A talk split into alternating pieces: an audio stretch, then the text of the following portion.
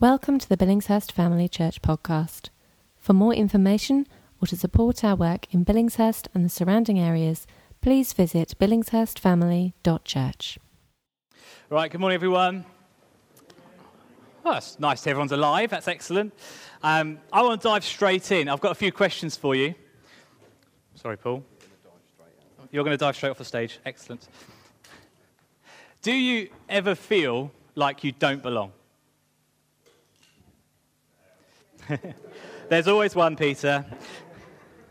There's two Peter as well. Um, do, do you ever feel like this life should be easier than it is? If you're investigating following Jesus or you are a follower of Jesus, do you struggle with the question of why there's still suffering? Why am I still trying? Why is it still hard? Finally, do you find it a challenge to find joy? For the sake of this series, starting a new series in Philippians, we're going to use joy as an acronym, um, which stands for so finding joy in what Jesus offers you. We're going to look uh, where we can find joy in all circumstances, even in the difficult or the hurting times. We're going to dig into this wonderful letter, and we're going to hear from the man who, though in chains, is joyous and full of love for the recipients, recipients of his letter. Uh, Dr. Martyn Lloyd-Jones, wonderful preacher, says of Philippians, I defy you to find anywhere a more joyful letter than Paul's epistle to the, to the Philippians. The apostle cannot contain himself. We're going to study Paul's joy and its foundation over the coming couple of terms alongside some of our other series. And my desire is for BFC to be a church filled with the joy of the Lord a church that's made up of people from all different backgrounds and situations, just like the Philippians church, as we're going to find out in a minute, are people unified in spirit and in soul. Before we dig in, though, we're going to have a couple of readings. Um, can I ask Rue and Chris to come up um, and uh, to, to, read those for us? Um, Rue's reading from uh, Acts chapter 16, which is the part of Acts where Paul arrives in the city of Philippi, and uh, we're going to hear that now. We went to Philippi, a Roman colony and a leading district of the city, a leading city of the district of Macedonia. We stayed in that city for several days. On the Sabbath day, we went outside the city gate by the river, where we expected to find a place of prayer. We sat down and spoke to the women gathered there. A God fearing woman named Lydia, a dealer in purple cloth from the city of Thyatira, was listening. The Lord opened her heart to respond to what Paul was saying. After she and her household were baptized, she urged us, If you consider me a believer in the Lord, come and stay at my house. And she persuaded us. Once, as we were on our way to prayer, a slave girl met us who had a spirit by which she predicted the future. She made a large profit for her owners by fortune telling. As she followed Paul and us, she cried out, These men who are proclaiming to you the way of salvation are the servants of the Most High God. She did this for many days. Paul was greatly annoyed. Turning to the Spirit, he said, I command you in the name of Jesus Christ to come out of her. And it came out straight away. When her owners realized that their hope of profit had gone, they seized Paul and Silas and dragged them to the marketplace to the authorities. Bringing them before the chief magistrates, they said, These men are seriously disturbing our city. They are Jews and are promoting customs that are not legal for us as Romans to adopt or practice. The crowd joined in the attack against them, and the chief magistrate stripped off their clothes and ordered them to be beaten with rods. After they had severely flogged them, they threw them in jail, ordering the jailer to guard them carefully. Receiving such an order, he put them into the inner prison and secured their feet in the stocks. About midnight, Paul and Silas were praying and singing hymns to God, and the prisoners were listening to them. Suddenly, there was a violent earthquake. There was such a violent earthquake that the foundations of the jail were shaken, and immediately all the doors were opened, and everyone's chains became loose. When the jailer woke up and saw the doors of the prison standing open, he drew his sword and was going to kill himself since he thought the prisoners had escaped. But Paul cried out in a loud voice, Don't harm yourself, because we're all here. The jailer called for lights, rushed in, and fell down trembling before Paul and Silas. He escorted them out and said, Sirs, what must I do to be saved? They said, Believe in the Lord Jesus, and you will be saved, you and your household. And they spoke the word of the Lord to him, along with everyone in his house. He took them the same hour of the night and washed their wounds. Right away, he and all his family were baptized. He brought them into his house, set a meal before them, and rejoiced because he had come to believe in God with his entire household. Our next reading is from uh, Philippians 1. Cool. Uh, Paul and Timothy serve servants of Christ Jesus to all the saints in the Christ Jesus who are in Philippi, including the overseers and deacons. Grace to you and peace from God our Father, the Lord Jesus Christ. I give thanks to my, Lord, my God for every remembrance of you, always praying with joy for all that you, that you are in every prayer, because of your partnership in the gospel and for, from the first day until now. I am sure of this, that he who started a good work in you will carry it on to completion until the day of Christ Jesus. Indeed, it is right for me to think this way about all of you because I have you in my heart, and you are all partners with me in grace, both in my imprisonment and in the defense and confirmation of the gospel. For God is my witness, how deeply I miss all of you with the affection of Christ Jesus. And I pray this, that your love will keep on growing in knowledge and every kind of discernment, so that you may approve the things that are superior and may be pure and blameless in the day of Christ, filled with the fruit of righteousness that comes through Jesus Christ to the, to the glory and praise of God. Thank you, Chris. Thank you, Rue. It's good to hear scripture read out. It's, it's, in the early church, it would have been, these letters would have been received, and you know, particularly this one, we know it would have been read out to everyone in the church, and it would have been stood and it would have been read out. Um, so it's good for us to hear the word of God. Let's pray. Lord Jesus, I thank you that you are so good to us. You've done so much for us, Lord, and I pray that even now you be good to us in opening up your words to us.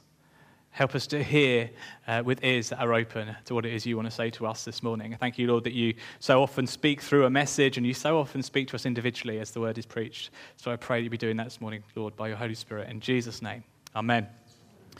Right, we start in Acts with a lady called Lydia, and I've got her modern representation just here. You may not notice because the projector's a bit dull, but she's wearing a purple top. Um, she was a wealthy woman. She was into fashion design, probably. She traded in fine purple fabrics. She was from a city of Thyatira, and she had a house in Philippi. She was a bit of an oddity in the city. Um, see, most people, most everyone else, would have believed in a different number of gods. Um, but, and being a Roman city, most people would have worshipped and honored the emperor as a god. Lydia, though, was different. She believed in the one God and would meet with her friends to pray by the river just outside the city gates.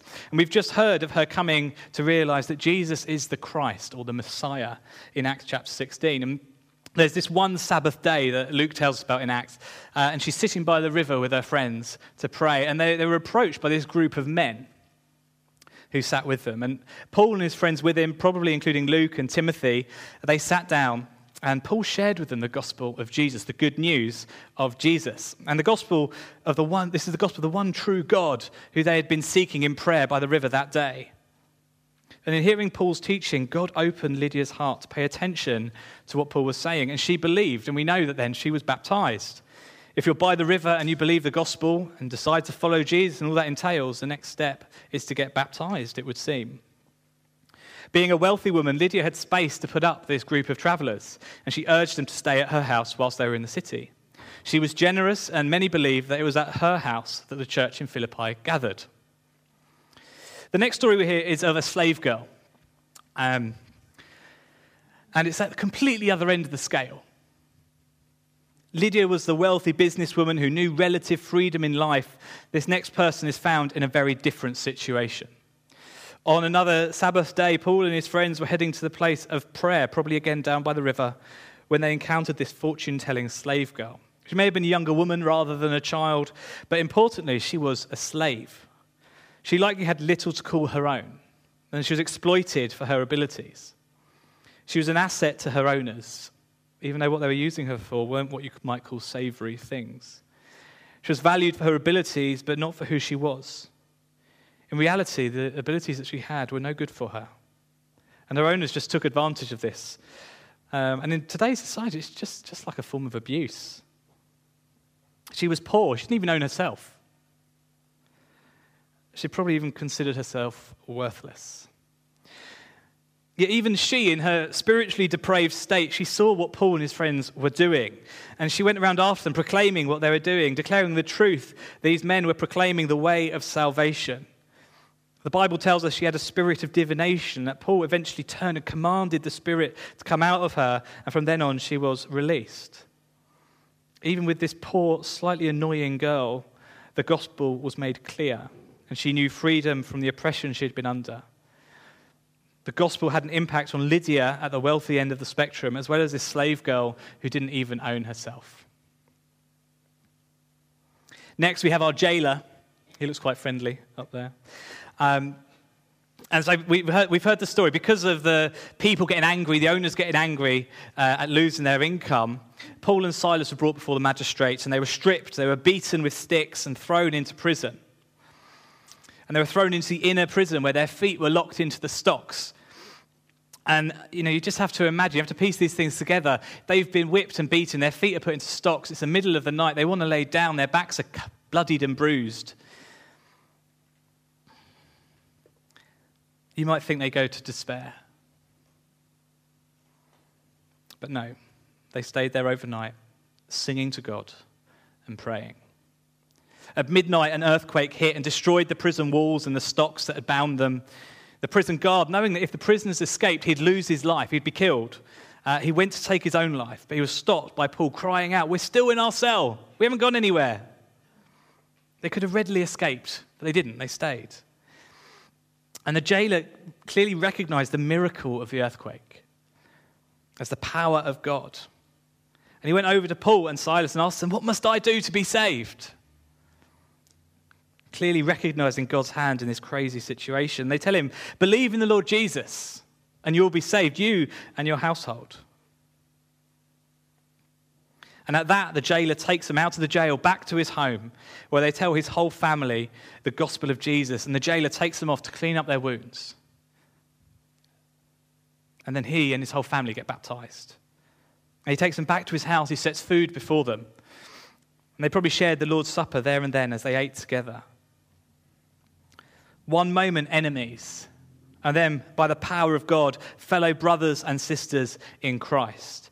You know, the jailer is probably this guy who went to work every day, did his best, do a good job, uh, you know, worked really hard, come home, sit on the sofa, crack open a beer.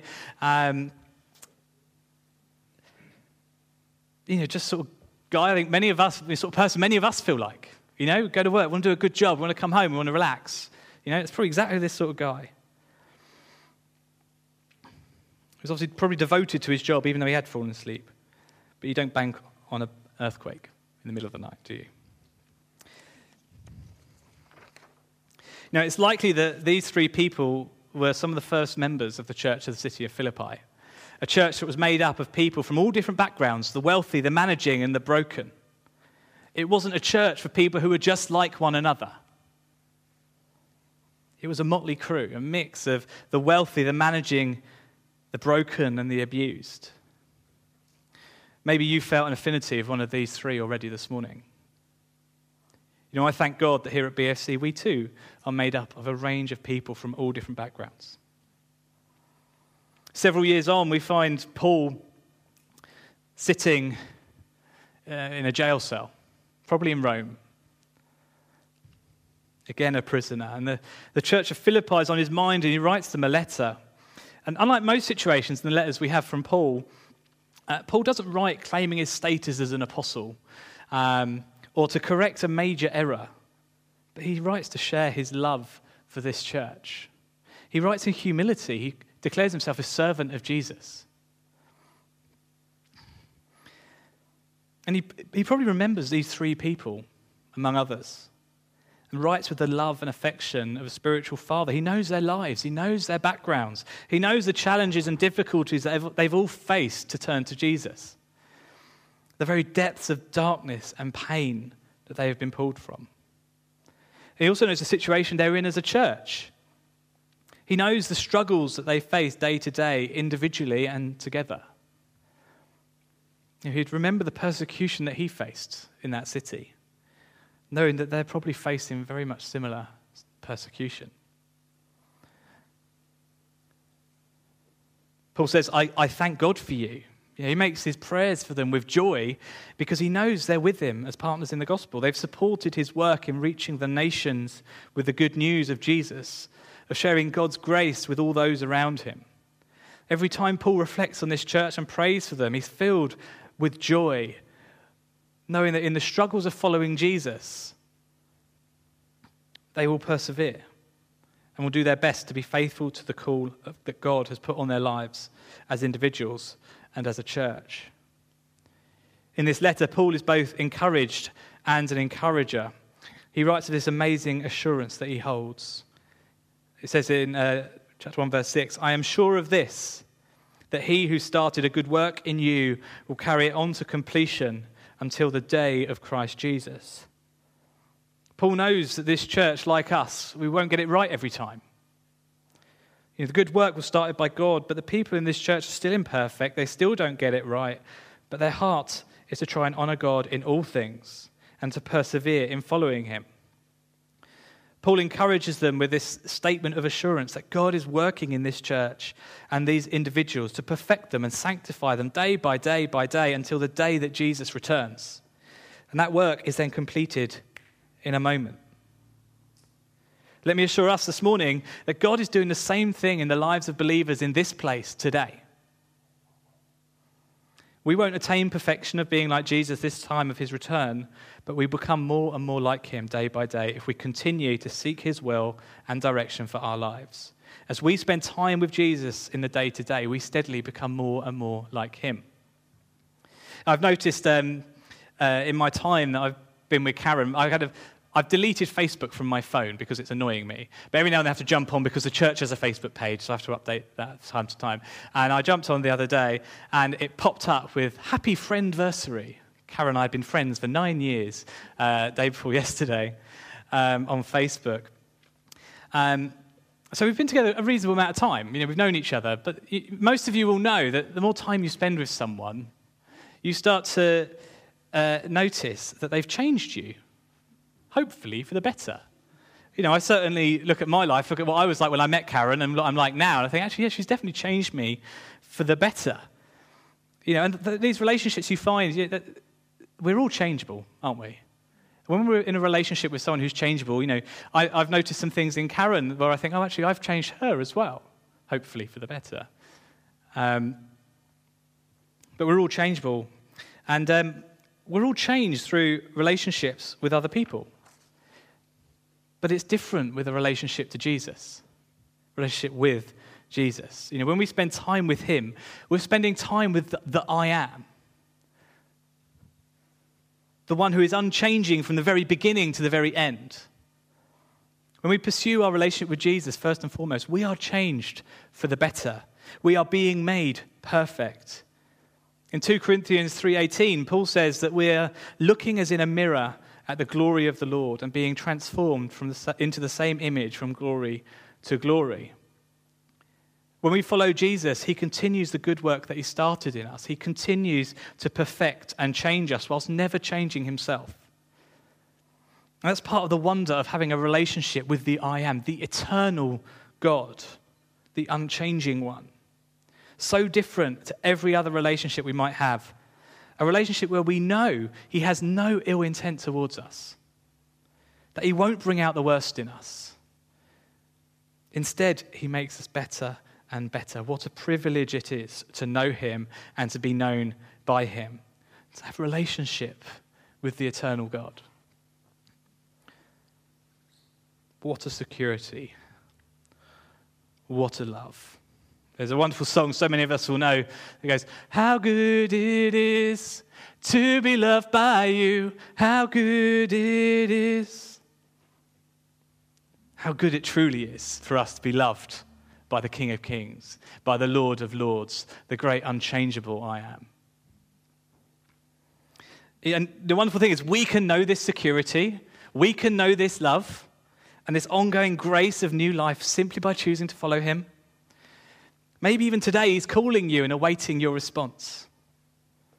You know, I'd love to chat to you later if you believe that's you, but if, if you're not quite there yet, take some time. Take some time, ask Him.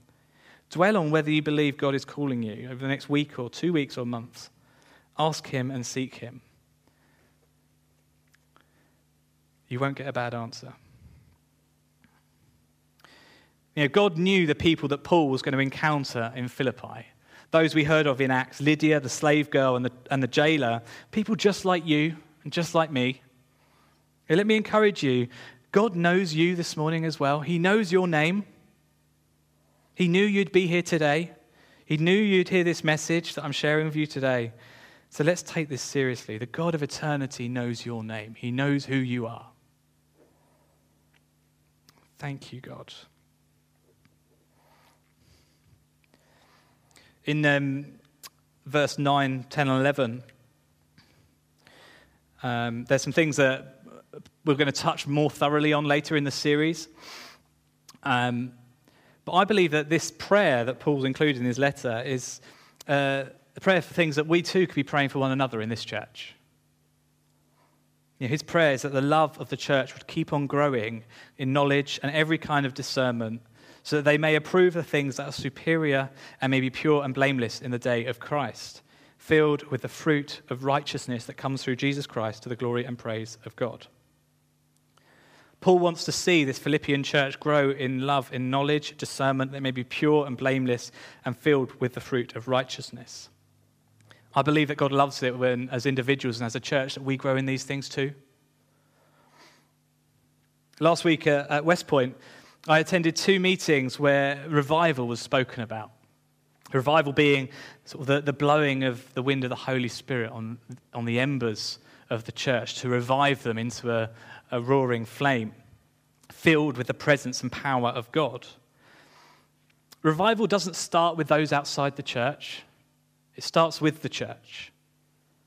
When the church is aflame with love growing in knowledge, discernment, blamelessness, and righteousness, when we as individuals allow ourselves to be changed to have love like this, that's when we'll see the church flourish in a new way.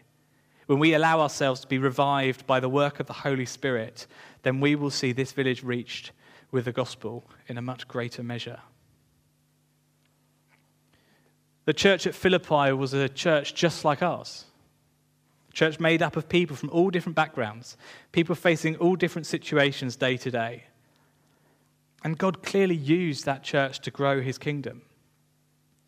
By the time Paul wrote this letter, the church had elders and deacons, which shows it was an established church. By God's grace, the church had grown from maybe just three members to be a church that was ordered and established. More and more people had obviously heard the good news of Jesus and responded by being baptized and added to the number of the local church. And we're a church just like that. We too can see more and more people added to us, and we have seen, and it's wonderful. We too can see more Lydias, more wealthy business people. We too can see more slave girls who, and slaves, men and women who have broken, who have been abused and need an escape. We can see more and more people coming to this church, more wealthy, managing people as well, like the jailer. More and more people coming to know the good news of Jesus, to know freedom and salvation. You know, tonight and this coming week, you know, we've got multiple opportunities to pray for a revival in this church, in this village.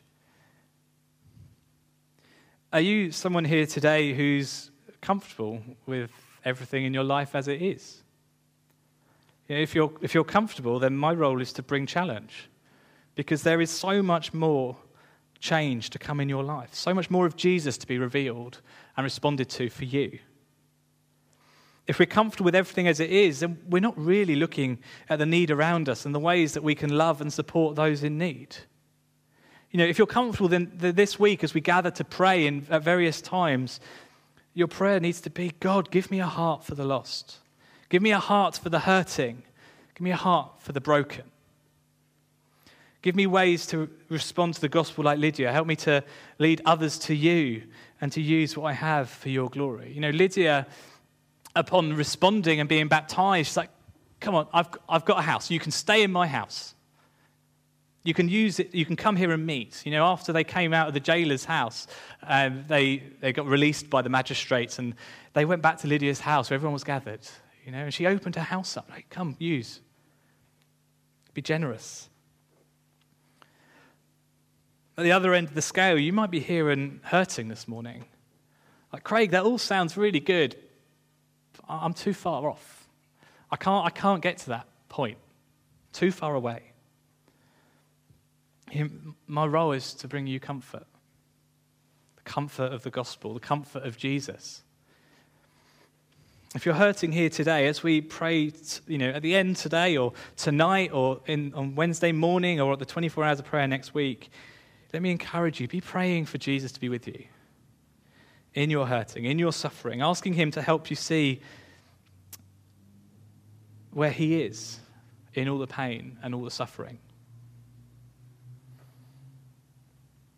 Maybe reflect on the pain and suffering that He went through for you, to free you, to send the Holy Spirit to comfort you.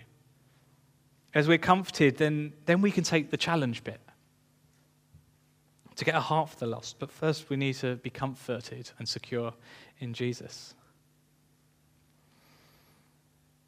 What about joy this morning then? As we're in our series looking at joy, looking at the start of this letter and its backstory and Acts, I think we can see an amazing thing that Jesus offers you. A great place to search for joy is in your home. Jesus offers you his church to call your home. In the good times, in the bad times. I know this church has supported me so wonderfully in the very best of times and in the very hardest of times. You know, the early church began in planting churches, and part of the reason I believe is so that believers could come together and walk this life together through the good times, through the hard times, knowing fellowship, knowing love, knowing support as a gathered church. You know, I believe then that we can find great joy in our fellowship together here at BFC. Jesus offers you his local church as your home. Are you willing to receive this part of what he offers you? Paul loved the church at Philippi. You know, as we think about how to apply this message, think of Paul. Think of his love for this church at Philippi. Like Paul, do you love your church? When you pray for your church, do you pray with frustration or, like Paul, do you pray with joy? Do you partner with your church in reaching the people with the gospel, this people with the gospel? Do you take hold of what Jesus offers you? In a moment, we're going to gather into small groups and we're going to pray for our church. You know, we're starting an extended time of prayer this week. We've got three prayer meetings, one of which is 24 hours long. Um, very long prayer meeting. So it's good to start praying now. So, I want you to, do in a minute, is just to gather into groups um, and ask around is what, what, sort of time are you in? Are you in, uh, ask around your group, are you in a time of hurting or are you in a time of comfort? And then we're going to pray for each other in our groups. And we're going to pray for the church as well. If all of you are, if you're in a group and you're all comfortable, then you've got some serious praying to be challenged and to, to get moving on with God and picking up the baton and running.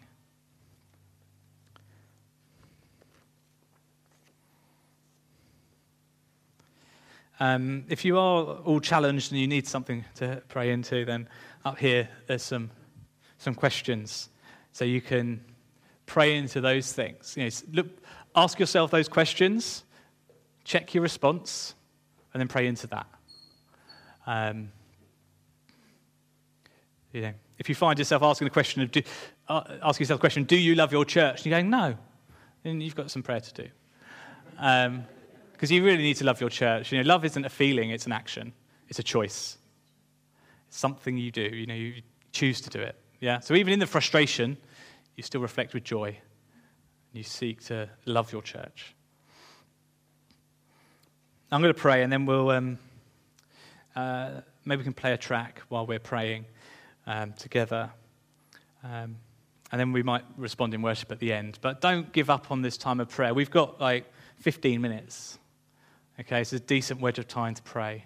Okay, so there's going to be a little bit of movement, a bit of shuffling around, but then let's get together and let's pray.